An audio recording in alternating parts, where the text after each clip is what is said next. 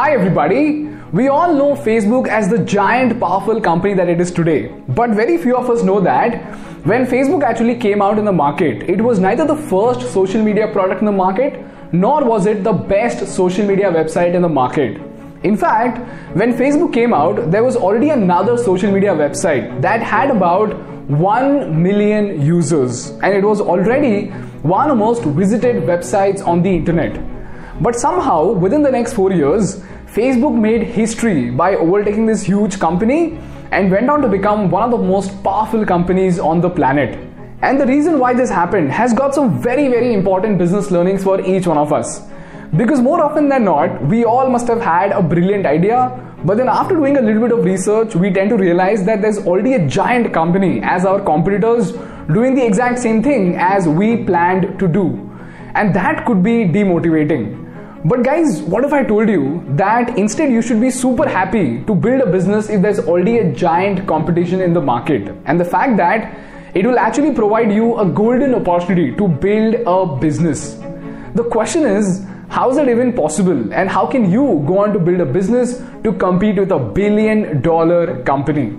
The answer to this question lies in a story that dates back to January 2004. This is when a social media website called MySpace had arrived on the internet.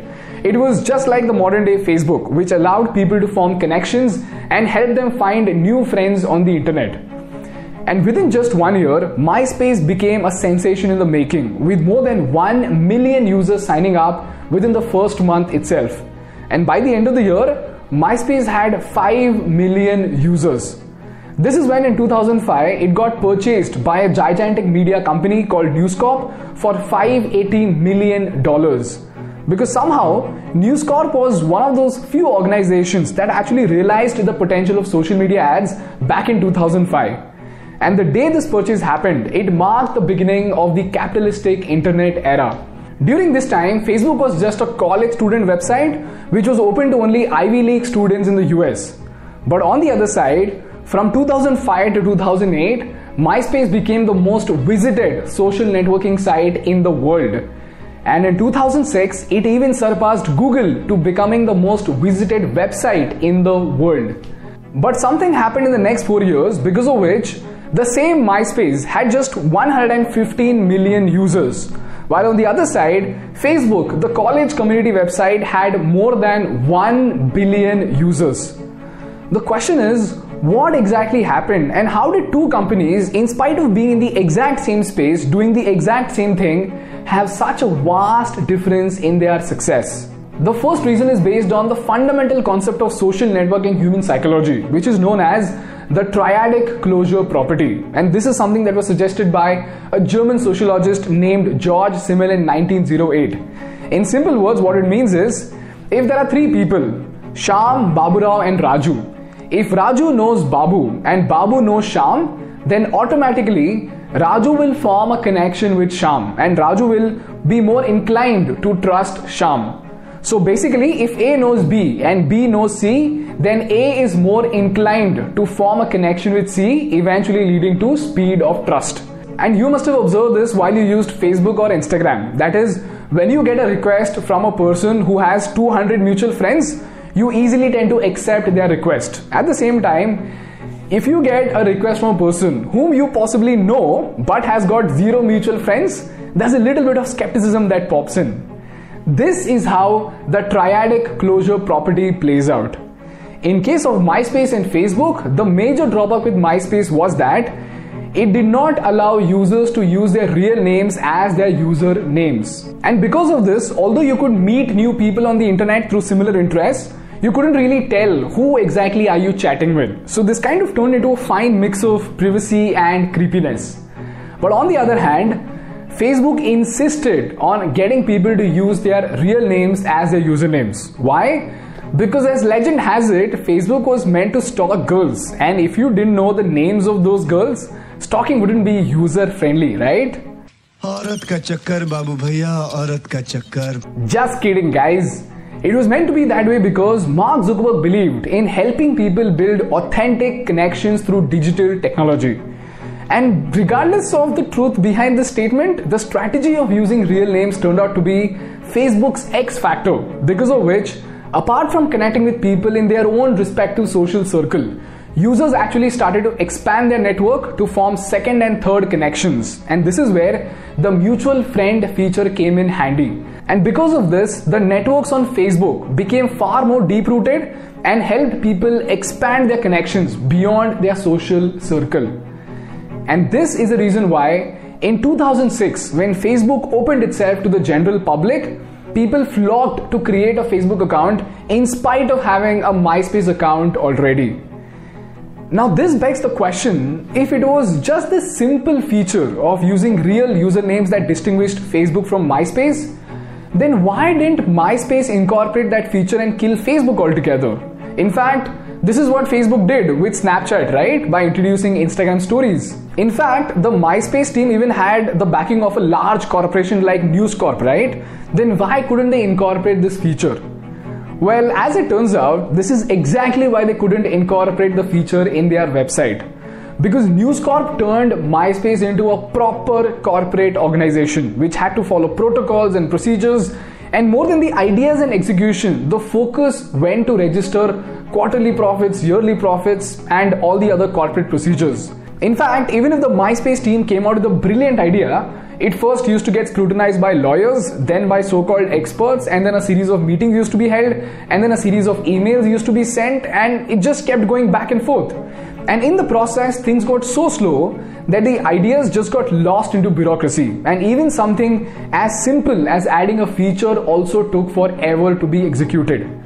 Well, on the other side, Facebook was being run by a bunch of college students who could add, change, modify, and delete features overnight and make major modifications to the website without any formalities. And unfortunately, finally, when MySpace incorporated the option of real usernames, it was already 2008 and Facebook had already surged way ahead. ColdFusion, in fact, has covered this extensively in one of his videos. So, to put that straight, while MySpace became a rigid organization that was focused on procedures and protocols and was constantly debating about who is right and who is not, Facebook was obsessively focused on what is right and executed ideas with agility. And this became the second reason for the fall of MySpace and the rise of Facebook. And the story didn't end here. The rigid corporate structure of MySpace also led to another huge setback that literally became the golden recipe for Facebook to surge way ahead of MySpace. And this recipe also became a game changer for Amazon, Google, and Apple. And this was the idea of third party integration, wherein Facebook practically transformed from a product to becoming a platform. On 24th of May 2007, Facebook launched the Facebook platform to provide a framework for software developers to create applications that could interact with the core features of Facebook. For example, Spotify could use Facebook API to allow users to share music directly within the Spotify application itself. Candy Crush used Facebook for instant login, and I'm sure most of you must have used it. And thirdly, Nike Run Club used Facebook APIs to enable its users to share their achievements of their run with their friends by posting directly to the Facebook's newsfeed. So this way, Facebook allowed developers and gave them the freedom to use their technology and build products and services of their own. Whereas on the other hand, MySpace was said to be notoriously closed system and MySpace even used to block contents from potential competitors. And for some reason, it also ended up blocking PhotoBucket, which was at that time the most popular photo sharing website. And this became the third reason why Facebook became an incredible platform, not just for consumers and advertisers, but also for developers. And by the way, this concept of going from product to a platform is also the reason for the unprecedented success of Apple because back then even Steve Jobs was skeptical about allowing third party developers. But when Apple started providing its platform to developers, the iconic App Store was born, and that changed Apple forever. Even Android did the same with Play Store. But, but, but, if you look at Nokia, Nokia acted like MySpace and made it very difficult for developers to operate because the Symbian OS was too rigid for third party apps to be built upon. And fast forward to 2013, Amazon launched its own version of third party integration by allowing third party sellers to use this technology to sell their products. And guess what? In 2020 alone, Amazon generated $80.46 billion in third party seller services revenue, which is more than the revenue generated by its own sellers. This was the insane revenue stream that MySpace passed on and turned Facebook into the billion dollar company that it is today. Now let's talk about the three important lessons from this case study. Lesson number one every entrepreneur and a leader needs to realize that the fundamental purpose of an organizational structure is not just to help you make strategic decisions, but to enable you to make those strategic decisions before it's too late.